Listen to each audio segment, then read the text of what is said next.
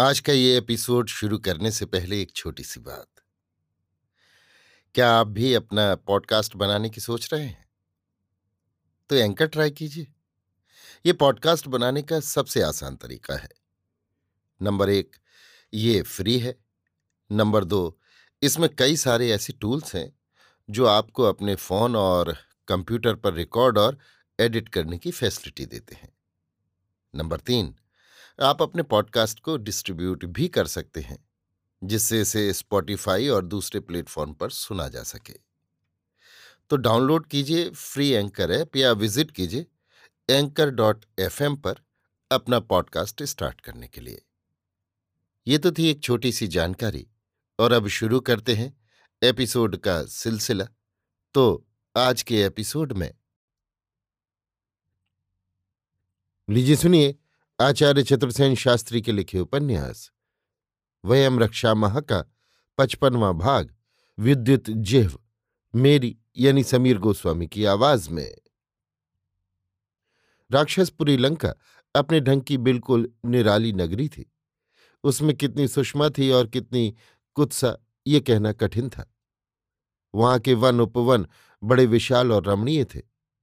Way one उपवन चंपा, चमेली, अशोक, मौलसिरी, साखू, ताल, तमाल, हिंताल, कटहल, नागकेशर, अर्जुन, कदम्ब, तिलक, कर्णिकार आदि पुष्पित वृक्ष लताओं से आच्छादित थे। कुबेर का चैत्र रथ नामक विहार वन ऐसा मनोहारी और अनुपम था जिसका वर्णन हो ही नहीं सकता।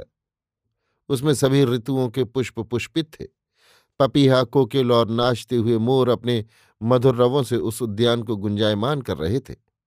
भांति भांति के विहंगों के कलरव और भ्रमरावली से गुंजायमान उस उपवन का पुष्पवासित शीतल मंद सुगंध समीर प्राणों में आनंद का संचार करता था। लंका के त्रिकूट शिखर का विस्तार सौ योजन था। उसी के एक शिखर पर स्वर्ण लंका बसी थी, जिसकी लंबाई बीस योजन और चौड़ाई दस योजन थी। इस नगर के प्राचीर के गगनस्पर्शी चार द्वार श्वेत वर्ण मेघों के समान प्रतीत होते थे, जैसे वर्षा ऋतु के सघन घन विविध आकृति के होते हैं। वैसे ही लंका के भवन, प्रासाद और मंदिर थे। कुबेर का राजप्रासाद एक सहस्त्र खंभों पर आधारित था, जिसकी धवल सुषमा कैलाश के समान थी। इसी को रावण ने अपनी रुचि और विलास भावना से मणिमुक्ता से सुसज्जित किया था। दस सहस्त्र धनुर्धर राक्षस दिन रात उसकी रखवाली करते थे। धन, धान, रत्न, मणि, स्वर्ण और योद्धाओं से भरपूर यंत्रयुक्त कपाटों से सुरक्षित वो लंकापुरी सब पुरियों में विचित्र और शोभा संपन्न थी। पाठकों के स्मरण होगा कि ये लंका दैत्यों की थी। यहाँ हम संक्षेप में फिर उस इतिहास को दोहराते हैं जिस समय का उपाख्यान इस उपन्यास में वर्णित है। उसके कोई डेढ़ सौ वर्ष पहले दैत्यों का साम्राज्य पृथ्वी में सर्वोपरि था। इस साम्राज्य के प्रतिष्ठाता हिरण्यकशिपु, हिरण्याक्ष, वज्रांग, अंधक और वज्रनाभि आदि थे। इनमें हिरण्यकशिपु और हिरण्याक्ष का प्रताप सर्वोपरि था। हिरण्याक्ष की सहायता से हिरण्यकशिपु ने अपना राज्य बहुत बढ़ा लिया था, जिसका बड़ा आतंक पृथ्वी भर के राज्यों पर था। हिरण्याक्ष ने जो अपना दूसरा साम्राज्य स्थापित किया था, वही आगे चलकर विश्रुत बेबीलोन साम्राज्य के रूप में विकसित हुआ था। इन दोनों भाइयों ने अनेक देवराजों को पदच्युत कर दिया था तथा वे त्रिलोकपति विख्यात थे। इन दोनों भाइयों का साम्राज्य वर्तमान एशियाई रूस, सफ़ेद कोह, काकेशिया, पामीर से तुर्किस्तान और अफगानिस्तान तक फैला हुआ था। उन दिनों देवगण, जो आदित्य भी कहलाते थे, सुमेरु पामीर तक ही सीमित थे। उनका वहां एक छोटा सा गणतंत्र था। पीछे गंधर्व अप्सराओं की एक नई मिश्रित जाति हेमकूट कराकुरम पर और नागों की निस्सा पहाड़ पर आ बसी थी। ऋषि नीलाचल में और पितृशृंगवान पर्वत के आंचल में रहते थे, जो सुमेरु से पश्चिम काश्यप सागर के तट पर था। वाराहों का एक छोटा सा राज्य केतुमाल द्वीप में था, जो देवों के मित्र थे। वरुण ने प्रलय के बाद उनसे पृथ्वी के संस्कार उद्धार में भारी मदद ली थी। तब से वाराहपति भी देवों की पंक्ति में गिने जाने लगे थे। वाराहों ने घात लगाकर एक दिन वन में मृगया को गए हुए हिरण्याक्ष को मार डाला। तब से हिरण्यकशिपु का राज्य डगमगा गया। फिर भी किसी प्रतापी देव ने उस पर चढ़ाई करने का साहस नहीं किया। अंत में विष्णु के प्रयास से उनके भाई नृसिंह ने, जो हिरण्याक्ष के मरने पर बेबीलोनिया साम्राज्य के स्वामी बन गए थे, हिरण्यकशिपु को भी मल्लयुद्ध में मार डाला। लाचार हिरण्यकशिपु के पुत्र प्रहलाद को विष्णु से संधि करनी पड़ी। देवों की ओर से विष्णु ने वचन दिया कि अब दैत्यों का रक्त पृथ्वी पर नहीं गिरेगा। इसके बाद प्रहलाद और उसके पुत्र विरोचन ने कोई राजनीतिक महत्ता नहीं प्राप्त की। आदित्यों से इनके युद्ध हुए अवश्य, और उनके दबाव से दैत्यों ने पूर्व की ओर अपना प्रसार प्रारंभ किया। उत्तर पश्चिम के राज्य समूह उनसे छिन गए और वहां देवों तथा आदित्यों के अनेक खंड राज्य स्थापित हो गए। इसके बाद विरोचन पुत्र बलि बड़ा प्रतापी हुआ। उसने अपने पिता विरोचन और पितामह प्रहलाद के जीवन काल में ही अपनी राजनीतिक महत्ता बढ़ा ली थी और अपना नया साम्राज्य संगठित कर लिया था। उसने दैत्यों और दानवों को संधि द्वारा एक सूत्र में बांधा। उसने राजनीतिक ही नहीं सांस्कृतिक संबंध भी स्थापित कर लिए। धीरे धीरे उसके शौर्य, राजनीतिज्ञता, पुरुषार्थ, न्यायपटुता, धर्म, दान आदि गुणों के कारण उसका यश दूर दूर तक फैल गया। एक बार दैत्यों का फिर बोलबाला हो गया, परंतु देवों को ये कैसे सहन हो सकता था। उन्होंने नागों से मित्रता के संबंध स्थापित किए और अंततः बलि से उनका विकट समर हुआ। इस महत् संग्राम में बलि का दोष न था। उसने अपने पितामह के निधन का वैर छोड़कर देवों से संधि की, उनके साथ मिलकर समुद्र मंथन किया और पूरा परिश्रम करने पर भी दैत्य खाली हाथ रह गए। सो देवों की धींगा धींगी और अपमान से खींचकर बलि ने युद्ध दान दिया, जिसमें प्रहलाद तक ने वृद्धावस्था में योग दिया।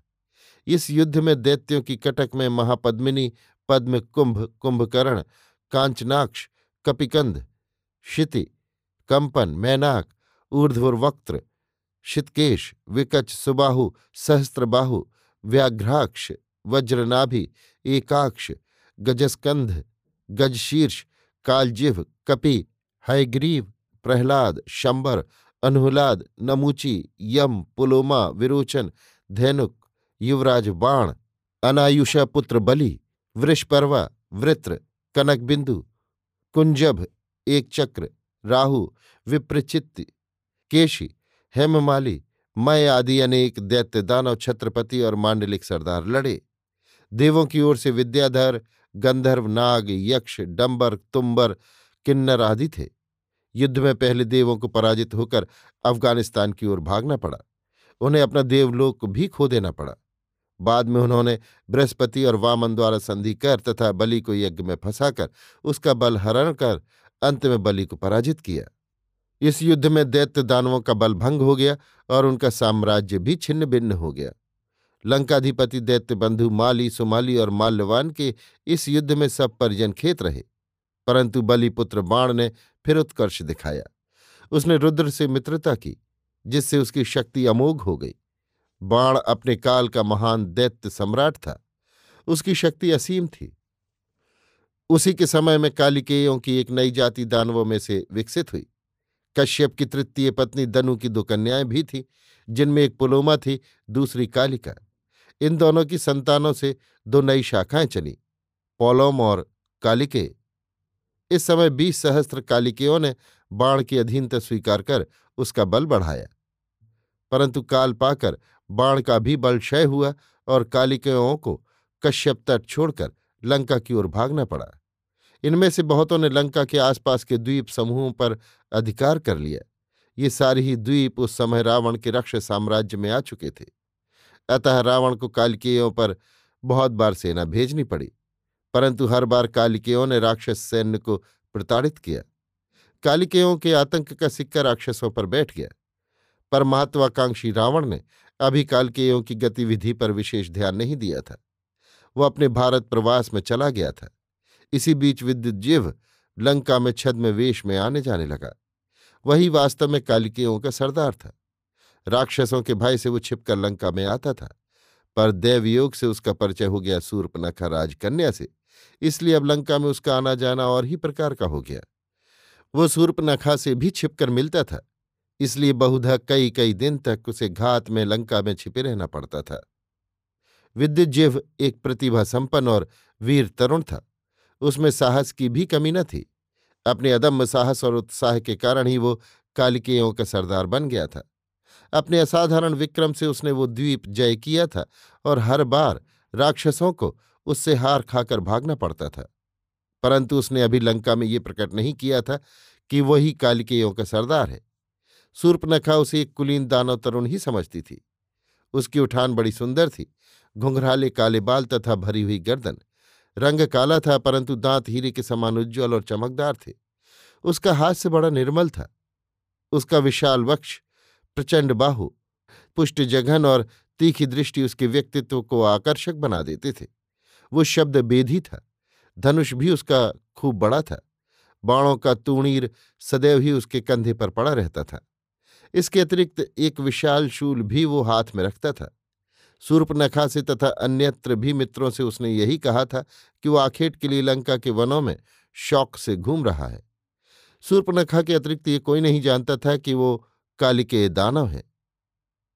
संध्या का अंधकार गहरा होता जा रहा था। इसी समय विद्युज्जीव लंबे लंबे डग भरता हुआ लंका की वीथियों में तेजी से आगे बढ़ता जा रहा था। वीथियों में अंधकार था। वो नगर का बूचड़ मोहल्ला था जहां नर मांस से लेकर सब पशुओं का मांस मिलता था। यहाँ व्याघ्र का मांस भी बिक रहा था, जिसे लोग शौर्य वृद्धि के लिए खाना रुचिकर समझते थे। विद्युज्जीव के कंधे पर एक भारी हरण का भार था।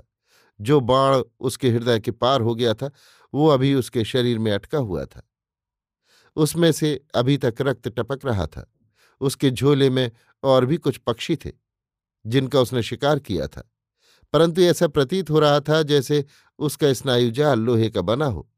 वो दूर से आ रहा था और उसके पास काफी बोझा था, परंतु वो बिल्कुल तरोताजा था। एक जीर्ण किंतु विशाल घर के फाटक पर आकर वो तनिक ठिठका, फिर वो भीतर घुस गया। उस समय घर के विशाल प्रांगण में अंधेरा छाया था। कोई पुरुष भी वहां न था। वो दालान पार कर भीतर चला गया, जहां बहुत से राक्षस, दैत्य, दानव, नर नारी, बालक बैठे खा पी रहे थे। सबके हाथों में बड़े बड़े भुने हुए मांस खंड थे और मद्य के भरे भांड उनके आगे धरे थे। वो उन पर भेड़ियों की भांति जल्दी जल्दी तीखे दांतों का प्रहार कर रहे थे तथा मद्य पी रहे थे।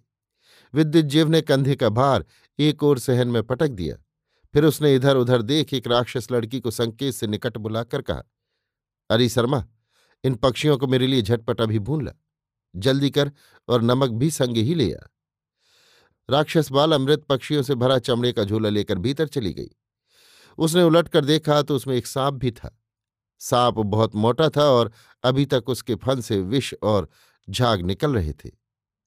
उसे हाथ में लिए आई। विद्युज्जीव एक शिलाखंड पर बैठकर समूचे सूअर में दांत गड़ा रहा था। शर्मा ने कहा, ये सांप क्यों लाया है? फनियर है, खूब चरी भी है, इसमें मेरे लिए भून ला, मजेदार रहेगा, मुझे इसका शौक है। और यदि दुषी विष हो गया तो क्या होगा? विद्युज्जीव मर जाएगा और क्या होगा? तेरा बहुत झंझट छूट जाएगा, जा भाग। इतना कहकर उसने सूअर की उरोगुहा में हाथ घुसेड़कर उसका कलेजा खींचकर बाहर निकाल लिया और चाव से खाने और हंसने लगा। शर्मा चली गई। थोड़ी ही देर में वो उस सांप को और पक्षियों को समूचा भून भान कर ले आई।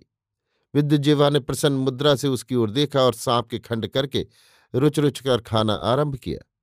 शर्मा खड़ी देखती रही। कहा, क्या मध्य लाऊं? ले आ दो भांड। परंतु शर्मा ने एक भांड लाकर उसके आगे धर दिया। विद्युज्जीव ने क्रुद्ध होकर कहा, अरे कृत्य, मैंने दो कहा था, दो ज्यादा है, तू संयत नहीं रह सकता। तो तुझे क्या, तू भांड ला। ये है तो, एक और ला, एक ही यथेष्ट है, तू मुझ पर अंकुश रखती है। उसने लाल लाल आंखों से राक्षस बालिका को देखा, परंतु राक्षस बाला फिर भी नहीं गई, खड़ी रही। ये देखकर विद्युज्जीव हंस दिया। उसने खाते खाते सर्प का एक टुकड़ा उठाकर कहा, ले तू भी खा। हम्म, मैं सर्प नहीं खाती। खा ले कृत्या, नेत्र दोष दूर हो जाएगा। ये नेत्र की अच्छी औषधि है। मेरे नेत्रों में दोष नहीं है, तो ये ले। उसने एक समूचा भुना हुआ तीतर उसे दे दिया। पक्षी को लेकर भी वो खड़ी ही रही। विद्युज्जीव ने कहा, जबाग, अब क्यों खड़ी है? मुझे कुछ कहना है। उसके नेत्रों में भय और वाणी में करुणा थी। कह, वे मुर उसकी स्त्री और बालक पुत्र को पकड़ना है। कौन? व्याघ्राक्ष और विक्टोदरी। क्यों? ऋण के लिए। फिर मुर ऋण नहीं चुका सका, अभी उसे सपरिवार मारकर खा जाना चाहते हैं। किंतु मुर तो हमारा मित्र है, उसका बालक मुझे बहुत प्रिय है, उसकी स्त्री भी मृदुभाषणी है, उसकी मुझ पर भी मात्र दृष्टि है, कृपा कर उसे बचा लें। ऋण कितना है? केवल तीन स्वर्ण। इतना तो मैं अभी दे सकता हूं, तब तो वे तीनों तेरे दास बन जाएंगे। तो जाकर देख वहां क्या हो रहा है, और मेरे आने तक उन्हें ठहरने को कह। बालिका की उम्र तेरह चौदह साल की थी। उसके अंग पर केवल अधोवस्त्र था। वो सुअर के दांतों का कंठभूषण पहने थी जो स्वर्ण में मढ़ा था। कछुए की खोपड़ी के चूर्ण उसकी भुजाओं में भरे थे। मनुष्यों के दांतों की एक स्वर्ण सूत्र ग्रथित करधनी वो कटी में पहने थी। वो बड़ी चपल और तीव्र बुद्धि लड़की थी। गत वर्ष उसे किसी क्षुद्र द्वीप में बांधकर बलि के लिए ले जाया जा रहा था। विद्युज्जीव उधर आखेट को गया था। उसका आर्तनाद सुन उसने उसे पांच स्वर्ण में खरीद लिया। अब वो उसकी सेवा बड़ी लगन से कर रही थी। विद्युज्जीव उस पर बहुत सदैव था। बालिका विद्युज्जीव का आदेश पा भाग गई। विद्युज्जीव जल्दी जल्दी उस शूकर और पक्षियों को तथा उस मध्य भांड को उद्रस्त करने लगा, परंतु बालिका तुरंत ही बदहवासी दौड़ी आई। उसने विद्युज्जीव के कंधे झचकोर कर कहा, चल चल जल्द। क्या हुआ? अभी मेरा भोजन पूरा कहाँ हुआ? पर उन्होंने मुर को मार डाला, वे उसे खा रहे हैं, वे उसकी स्त्री और पुत्र को भी मार डालेंगे। अरे, कहकर विद्युज्जीव उठा। अपना भारी शूल उसने हाथ में ले लिया। बालिका उसे एक प्रकार से घसीटती हुई सी अंधेरी और तंग वीथी में ले चली। व्याघ्राक्ष के घर जाकर उसने देखा कि मुर का मुंड कटा पड़ा है और विक्टोदरी उसका वक्ष चीरकर उसका हृदय निकाल रही है। हाथ में रक्त सना खड्ग लेकर व्याघ्राक्ष मुर की स्त्री और बालक को वधयूप से बांध रहा है। दोनों चीख चिल्ला रहे हैं। विद्युज्जीव ने ललकार कर कहा, ये क्या किया रे व्याघ्राक्ष? तो मैं अपना ऋण छोड़ दूं?